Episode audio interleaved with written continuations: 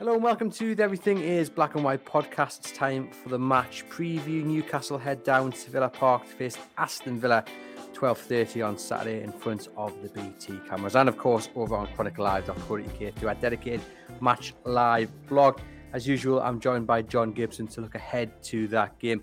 But first off, we'll look back on the victory against Brentford to see if we can learn anything about what to expect against Aston Villa on Saturday afternoon. John, it was a hard fought victory against Brentford, a very good side, Newcastle's second best in the first half. But whatever Eddie Howe said to them at half time worked wonders, and Newcastle came away with all three points, thoroughly deserved after that second half performance. What did you make of it? Yeah, you're absolutely correct. Uh, I mean, it wouldn't be too extreme to say that's the worst we've played the first half, and that's the best we've played the second half. Uh, the contrast was as much as that. And at half time, I was quite depressed because I was happy to go in 1 0 down. Because if you remember, when Toney had a goal chalked off in about four or five minutes, correctly chalked off. Uh, there was another penalty which was badly taken by Toney and well saved by Pope. Uh, and then there was the penalty that never was, in my opinion, the Isak one that he gave away but we played so badly. We looked so leggy. The team looked as if it was playing its third match in no space of time whatsoever. And, you know, I wondered where the inspiration was going to come from. And you know what? When you think about it, I don't think it's what Eddie Howe said at half time. I think it's what Eddie Howe did. Uh, his substitutions were absolutely magnificent because so often managers do the obvious, Andrew, when it comes to subs they put like for like on. They take a centre forward off and put a centre forward on. They take a winger off and put a winger on, etc., uh, etc. Et he didn't. He changed the shape of the team completely and early in the game, uh, which was brave. Uh, some can say it was very necessary, which helped bravery because they were so second best in the first half. But to put two centre forwards on together, uh, it made a lot of controversy, which is still going on. Can they play together or can they not? By Jove, the second half I thought showed they can play together because they terrorized Brentford. They made the difference, Isak and Wilson. But the other significant thing was in bringing on Gordon, they were able to switch Joelinton into centre midfield rather than wide left. And you know, he's capable of playing in both positions extremely well. But his physicality, the height of him, the power of him in centre midfield breaks up things so well.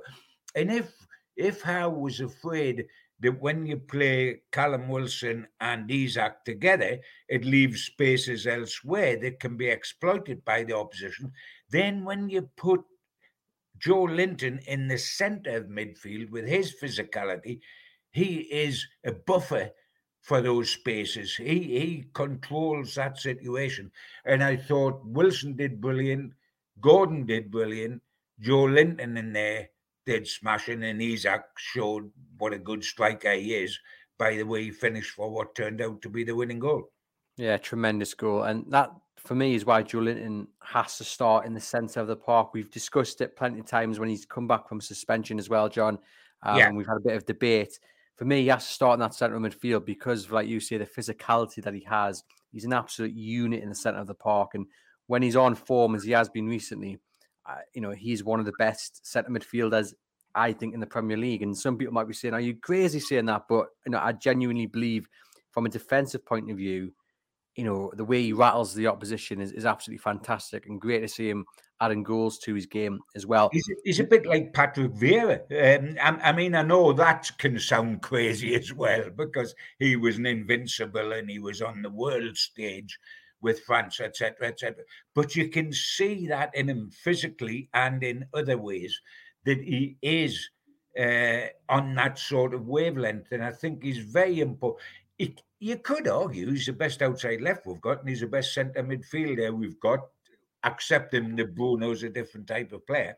Um, and Bruno's found it tough at the moment, as you probably saw uh, before the game. He looked as if he came off during the warm up before the game, and his his ankle was obviously bothering him, and he's still carrying that.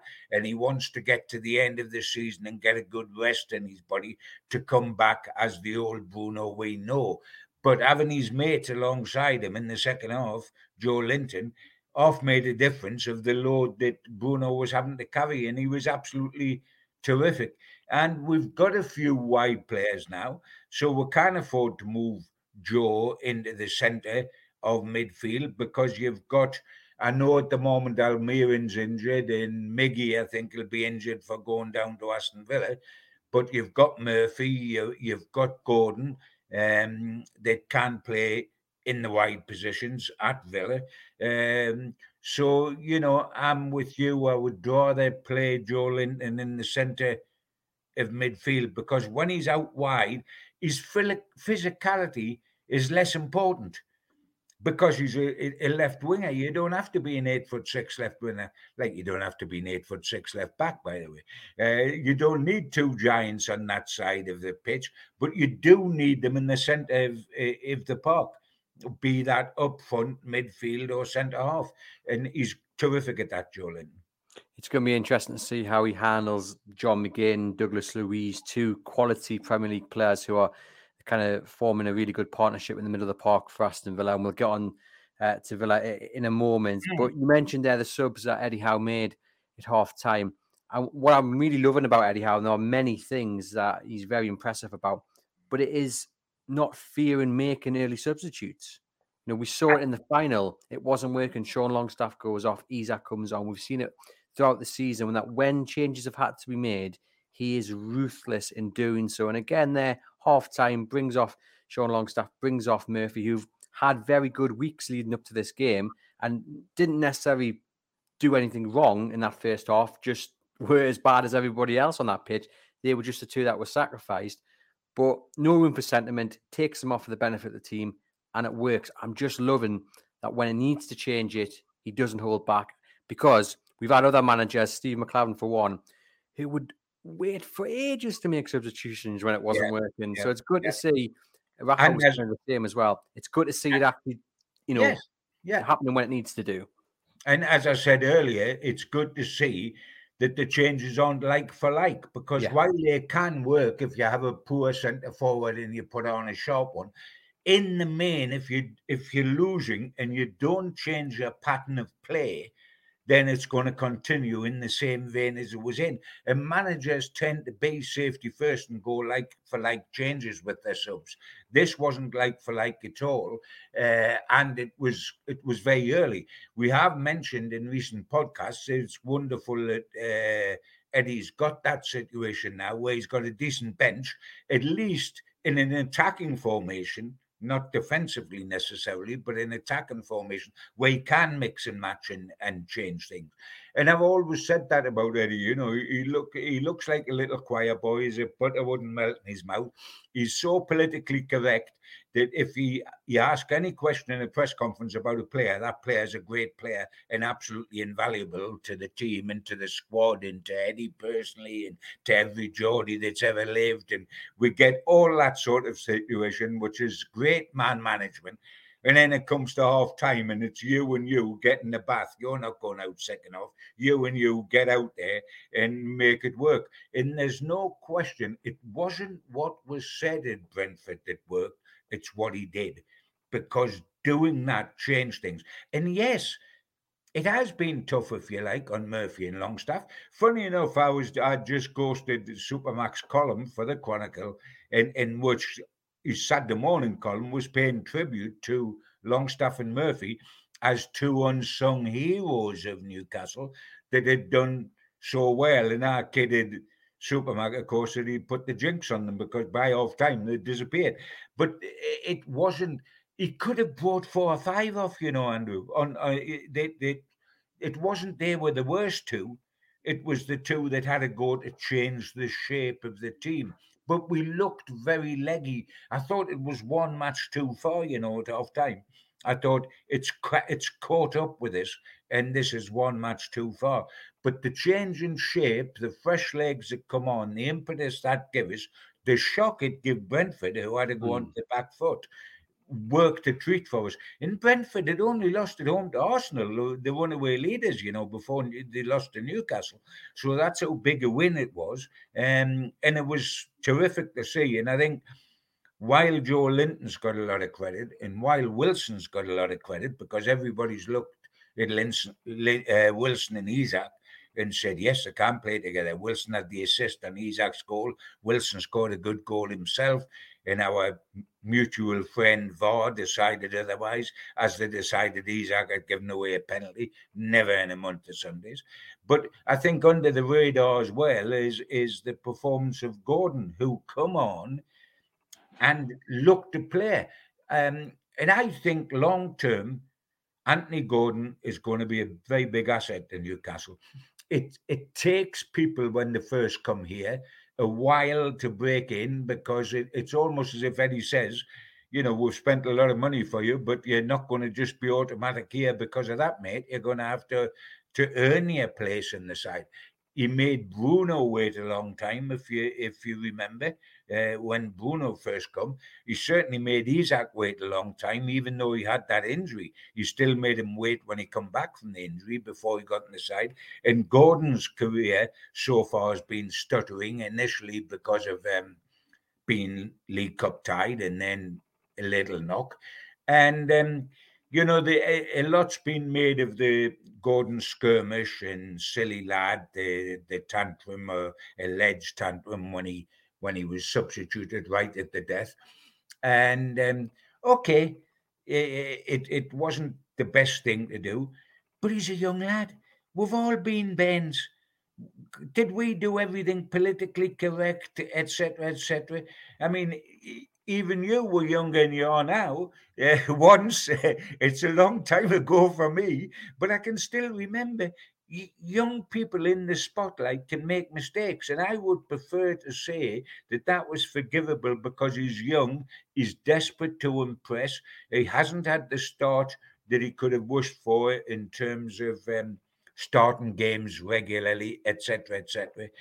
And he just wants to impress the crowd, Eddie, and the team and do well. And I think long term, he will do well. As I've said on here before, he's an Eddie Howe type of player. Yeah, got a big future ahead of him, hopefully at Newcastle United. And in terms of the substitutions we saw at half time against Brentford and the start 11 that we're likely to see against Aston Villa, I mean, you can never second guess Eddie Howe as we see all the time. I mean, Steve Howey was on Booty Newcastle uh, prior to the game against Brentford, and he said exactly the same. You, you can never guess the team that Eddie Howe is going to put oh. out.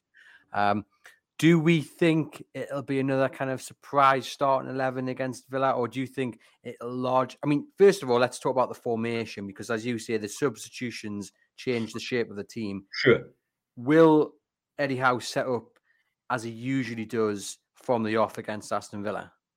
I think Howe will. I, I think a lot of fans would say we were so scintillating in the second half, and where did that come from?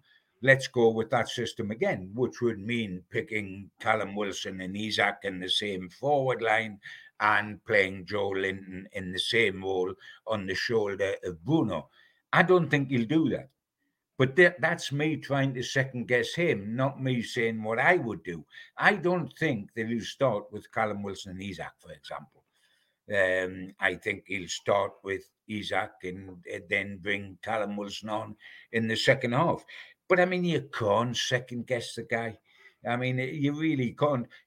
Apart from those three players, what's he going to do out wide? Well, we know he hasn't got Miggy and we know he hasn't got um, Almiron, uh, or sorry, Maxi or Almiron.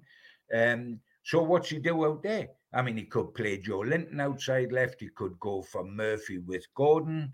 Um, he's got Anderson in reserve it's almost impossible to guess, you know, front on. And then there's the other question, Andrew.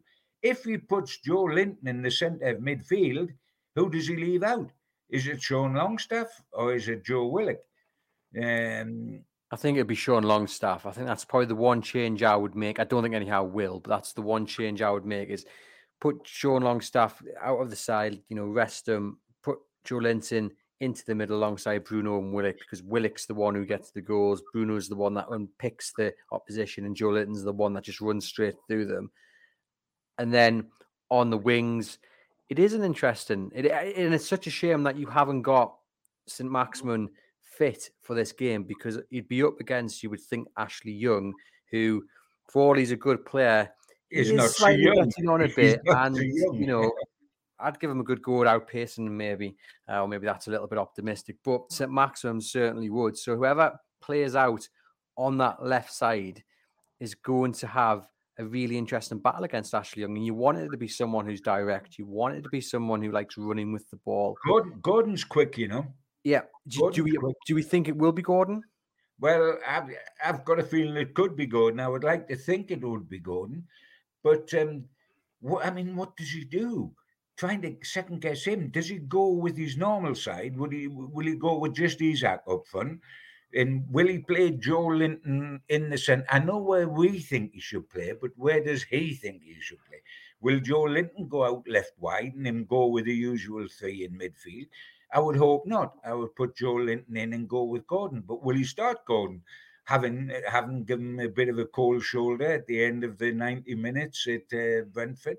It's interesting. I would tend, if it was me, to go with Joelinton, to go with Isak as a one up top, although I would personally like to see the two together, and, and play Gordon, who's quick, against Ashley Young.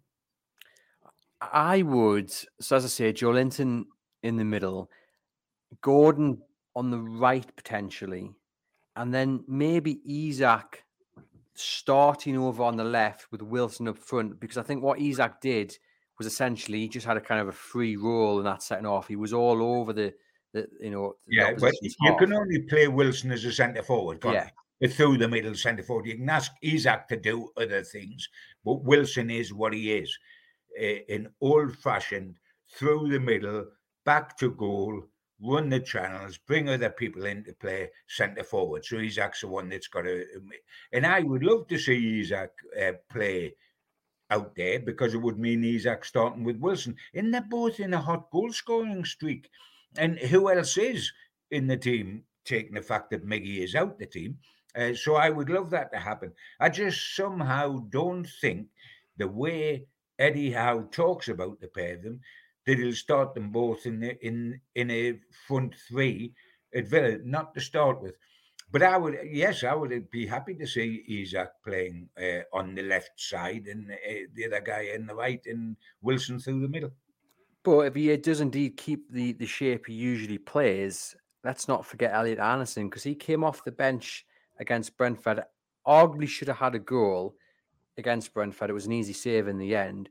But again, looking lively. You know, there's a lot of discussion about what the future holds for Elliot Anderson. Does he stay next season or does he go out on loan? Personally, I'd like to see him stay and get a little bit more game time because if you if you send him out on loan, you've then got to go out and buy a player at his level. Well, what's the point in that? Because then he'll be back in a year's time, probably having impressed, and then you you know you've yeah. then got a player who's just as good as that. So you know what I mean? I'd keep him, but I could I wouldn't be against him starting actually on on Saturday against Villa on the left. No, I I'm a big Anderson fan, as you know, but I don't think there's a, a cat in what's its chance of him starting on Saturday. No, uh, from from the manager's point of view, no, uh, not from the ability, etc. He, he's not going to start him before Gordon or Murphy. I think at this stage, he, he tends to go with people that he trusts that's got a bit of experience. But Anderson's got a fabulous future. I wouldn't get rid of him next season whatsoever. It'll be another step in the right direction for Elliot next season. He will start and break into the Newcastle side, whether it's later this season or much more likely next season, wide left. But he'll end up as a centre midfielder uh, when he gets a bit more experience on him and a bit more Premier League toughness on him. I think he'll play as a centre midfielder, which is what he is really. But I think he'll play wide left. Is is it a more gentle introduction? Uh, and he's got a terrific future. I don't think he will start. I don't mean he shouldn't. I just don't think he will start at Aston Villa. I think he's back of the grid at the moment a little bit. He needs to get on earlier to get more time. You know, like there was substitutions at half time. If he got on at half time after 60 minutes quite regularly, that would put a lot of experience under his belt rather than the last five or ten minutes. Um, but you know what? Eddie can do what he likes at Villa because everything he touches turns to gold at the moment. And you know what? The thing he won't do is mess about with the, the back four because he dislikes doing that.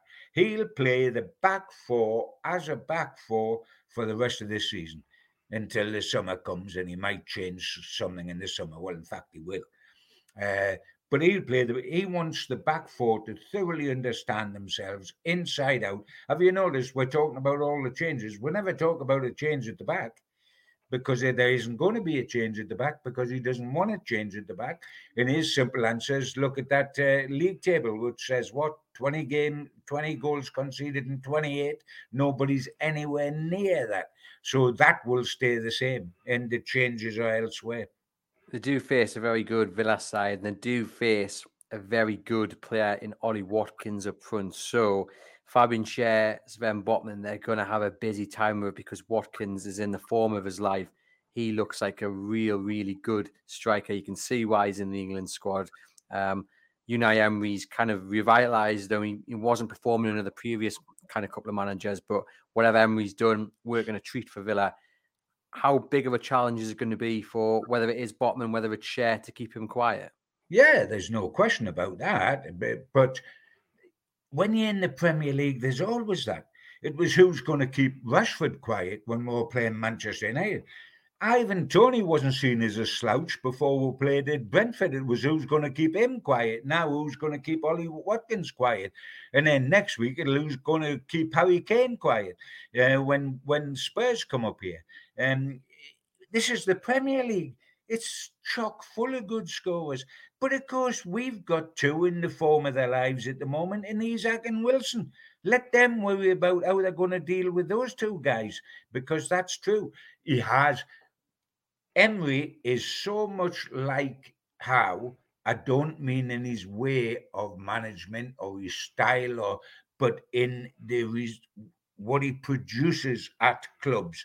What he's done to Villa this season is equivalent to what Eddie did in his first season at Newcastle.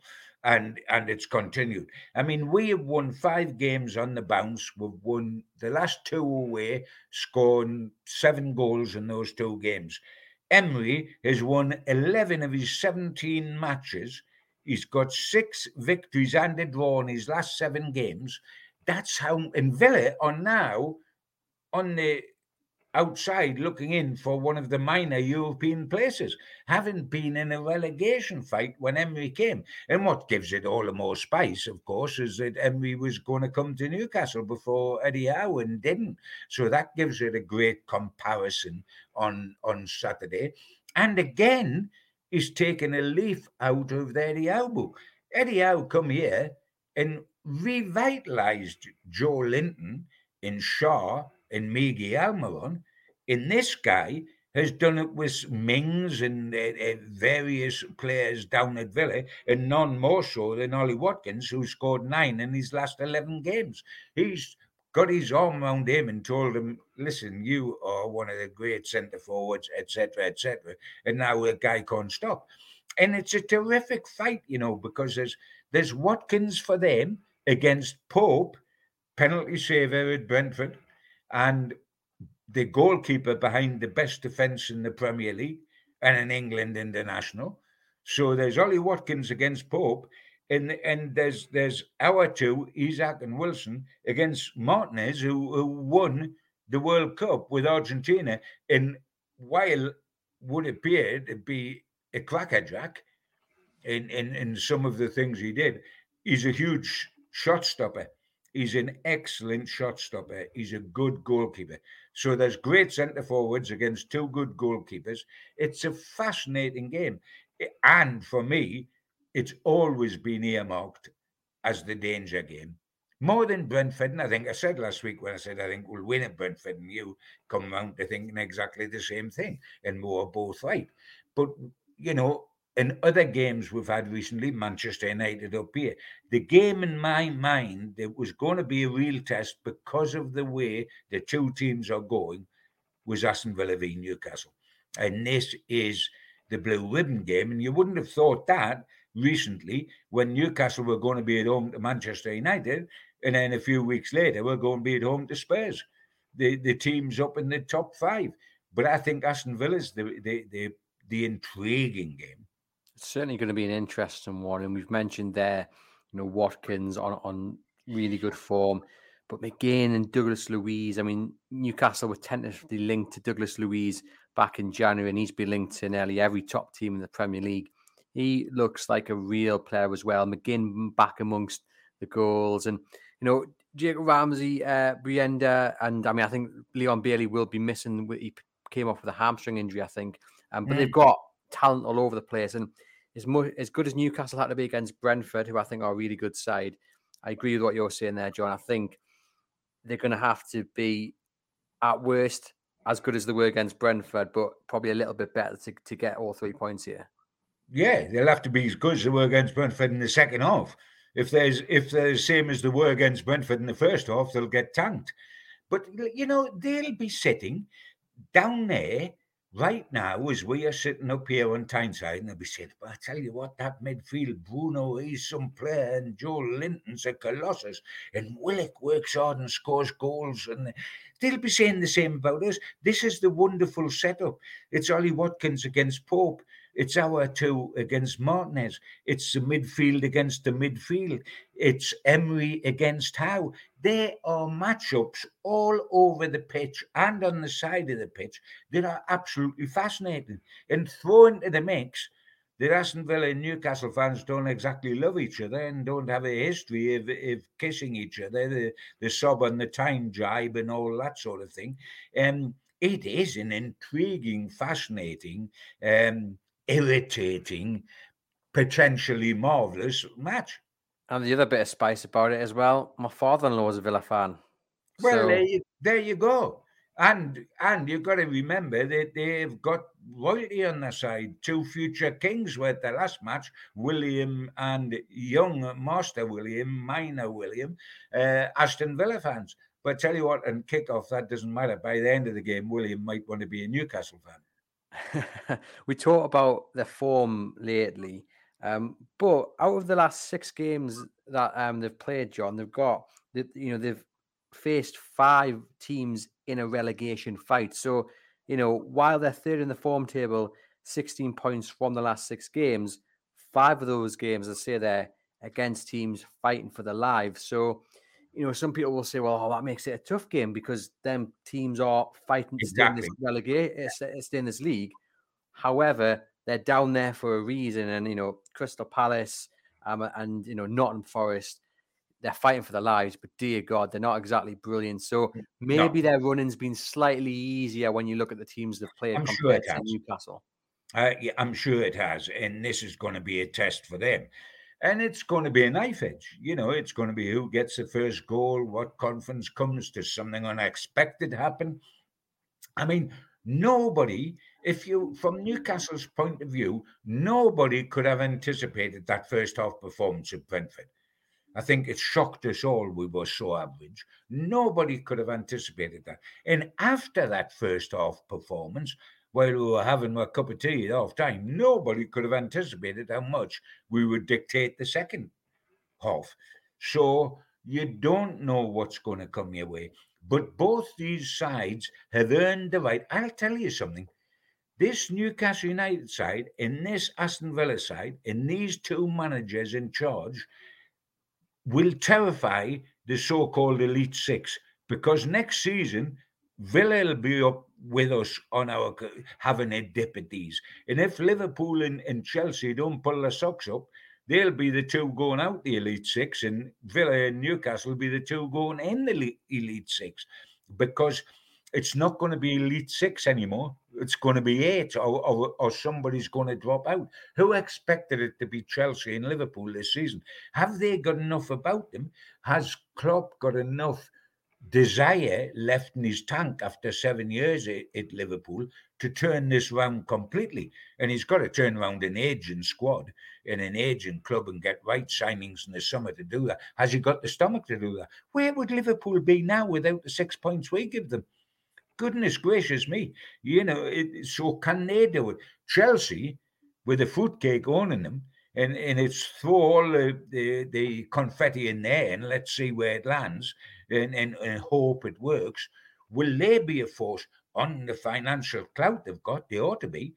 But if you if you're going to have you know um, an owner that wants to be the manager and wants to be the chief scout, etc., etc., then it's not so automatic. It's going to be fascinating. But Aston Villa are quite capable of being up there with us next season. Uh, I, I think there's no question about that how much will the fact that this is now Newcastle's third away game in a row play on the outcome on Saturday? You know, a lot of travelling. I know they didn't come back after the West Ham game, but so they've stayed down. But a lot of travelling away from home. But hey, it doesn't seem to be impacting them at the moment. But will it? Will it come half twelve on Saturday? You know, when I looked at the after we won at home, the last home game, and I looked at three away fixtures I never said nine points out of nine will be absolutely fabulous and, and then expect it. So we're almost on a bonus with two wins. I mean, if we draw at Villa, eh, seven points out of nine in about two weeks on the road, three games would be absolutely fabulous. There's no question about that.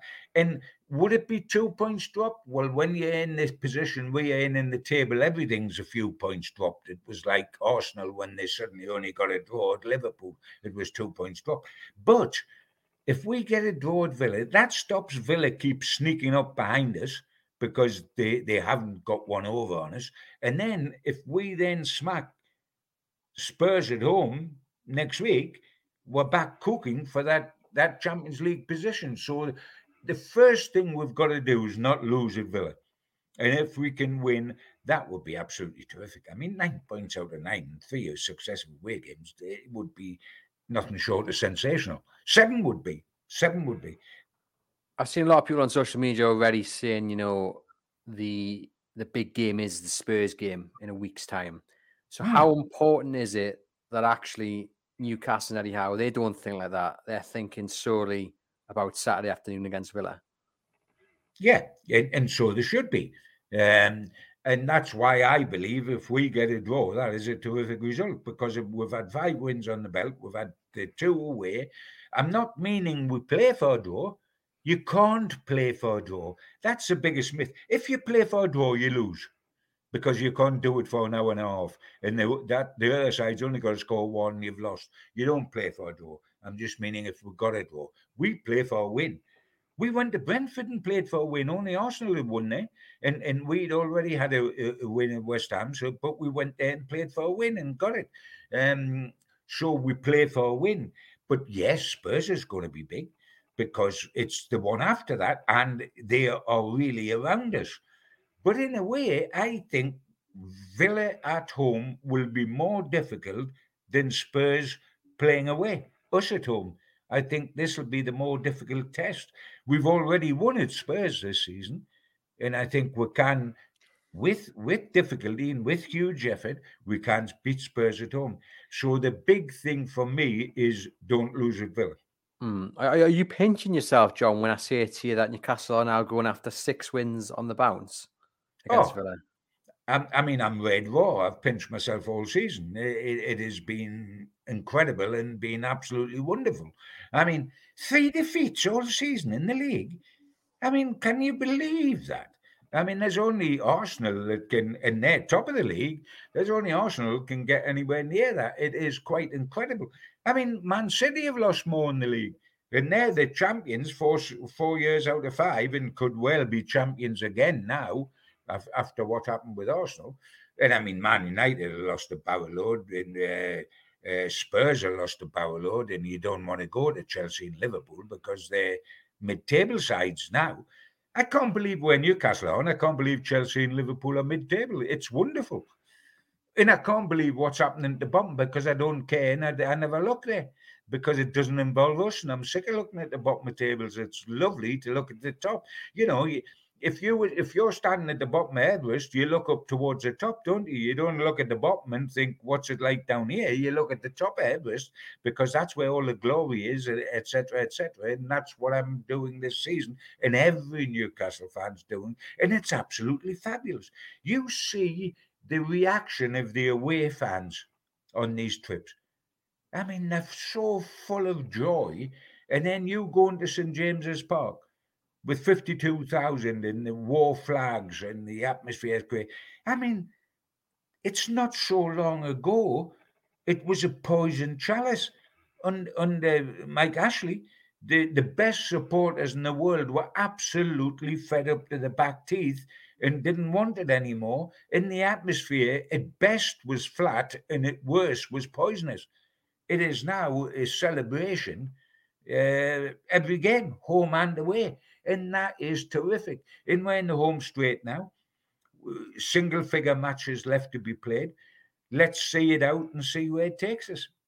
Yeah, it's certainly going to be a, a very enjoyable end to the season. I feel uh, you said there you're not looking at the bottom of the table, and it is lovely to see Newcastle at the right end of the table. But I do want to ask you just briefly, John, yeah. about Jonjo Shelvey at Nottingham Forest. You mentioned there Villa beating Nottingham Forest last weekend largely thanks to a helping hand from Jonjo oh. Shelvey.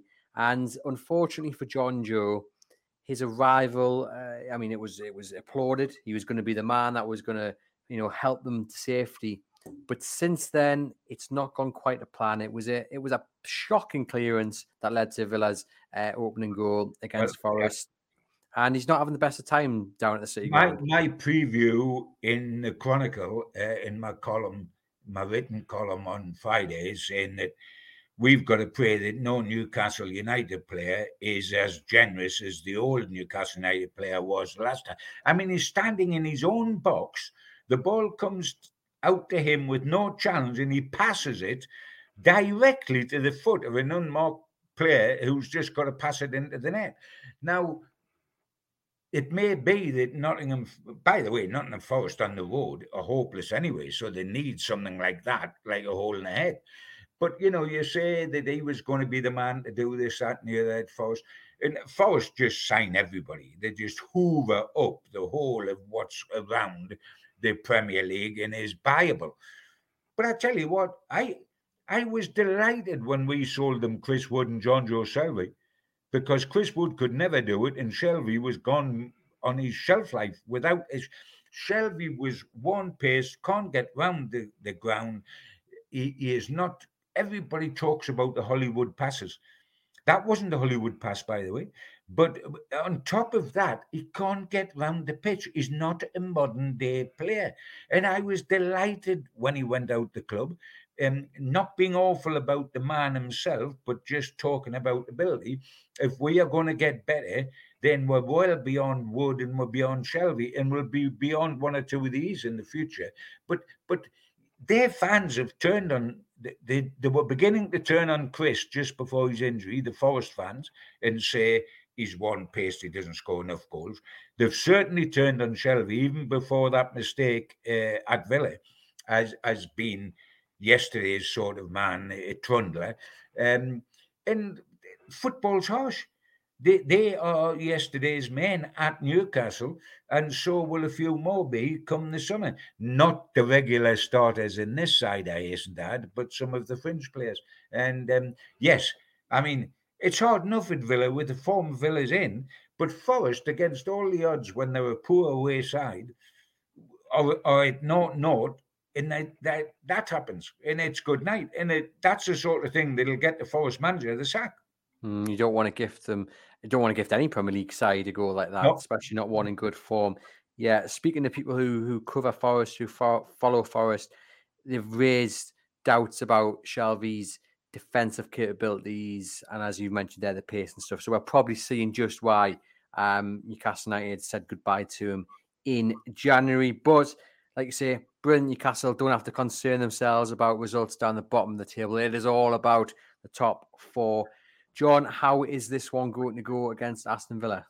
Well, I've spent the whole of the time, as you know, when you've asked that question for about five, six, seven weeks, saying Newcastle win, Newcastle win, Newcastle win, and meant it. And and you know, perhaps at home in Manchester United, oh, a bit of a punt on Newcastle win, but certainly Newcastle to win at, at West Ham, who were good at home but not away, and they win 5 1, and Newcastle win at Brentford. Ambitious, but reflecting the feeling of Geordie's. I'm going to change it this week deliberately. I think Newcastle will draw. And I will be delighted for it's asking a lot to win three on the trot for that in and in a short space of time. And we looked very leggy in the first half against uh, Brentford and very brilliant in the second half. Um, Villa are as good in opposition as we will face at the moment. Um, and I would be absolutely delighted with a win because I do think we'd beat uh, Spurs the next week. And uh, it stops uh, Aston Villa getting any wild thoughts about they can even catch us. No, they can't. Let's peg them back. I think it, will be a draw. Uh, I'm, going, I'm, going, I'm going to go for a win. I'm going to go for three points against Villa. Well, there you go. You never know what wildness you're going to do. You talked yourself into a, a defeat at uh, was it Brentford or West Ham, and then suddenly changed it right at the end and said, "No, we'll win." And was oh, you you took a draw against West Ham. Yeah, that's right. And then you you talked yourself into the worry at Brentford that I've got about Villa, but suddenly went for a win. I think there's more chance of a win for Newcastle than a win for Villa, but I do think it'll be a draw, and I do think it'll be difficult. I'm going to go for a win because of the way they performed in the second half. It wasn't kind of a hit and run on on Brentford. It wasn't like they got all three points. Luckily, in that second half, they thoroughly overran Brentford and deserved to get all three points. Whereas I think if it was maybe a bit of a hit and grab on on Brentford, maybe the confidence uh, and the the feeling within the dressing room wouldn't be as high. But just simply because they were brilliant in that second half, and this was like actually this is the level we can perform at, we should be performing at. I think that means their spirit, their confidence will be through the roof. And I'm going to go for a win. It's going to be a tough game. I think it's going to be a brilliant game for the neutral, but I'm going to go for a Newcastle win. So fingers crossed, uh, I'm correct on that one. Yeah, I certainly hope you are. I think the, the confidence will be very high in the Villa dressing room as well, of course. And that's what's going to make it a fabulous game. That's what's going to make it a good, good game. And it will be tight. Nobody's going to win 5 1, either side. Uh, I, I, think it's going to be close. Um, and I just hope that, you know, wasn't it lovely that it was the right way around against Brentford because we ended up full of optimism. If we played them off the park first half and scored two and been 2 nil up and then had been rubbish in the second half and they'd scored one and we still won 2 1, we would feel a lot different to what we are. It was the right way around because we finished the game in some style and by far the better side, and we're carrying that on. Um, it's as much physical, isn't it? It, it, at the moment, you know, uh, all these away games on top of each other. It's as much physically, mental, physically tiredness. I mean, as much as physically tired. Uh, but what's going to happen is whatever the score is at half time, I'm not going to lose faith because Eddie will come up with something incredible. He'll come up with something in the team before the start that'll raise that little eyebrow. I think Ancelotti, you know that famous eyebrow of his, the only one goes up. I think it's it's he developed that by watching Eddie's team sheets. Um, but I think the the team sheet will produce a little surprise, and the halftime might do so as well. But bottom line, we come back with something in the kit bag, whether it's one point or three, sets us up nicely for Spurs. It certainly would do. John, thank you as always for coming on to the match preview. This has been the Everything is Black and White podcast. Hit that follow button on your podcast provider, whether that's Apple, Spotify, wherever you listen to us through, and leave us a rating and review as well. Head over to chroniclelive.co.uk for all the latest Newcastle United news, and as well, we're over on YouTube at the Everything is Black and White podcast. There's Plenty of video content over on there that you won't see anywhere else on our social media channels. So go over there, hit subscribe on that as well. Enjoy the rest of your week and do head over to the website, as I say, for all the latest Newcastle United news.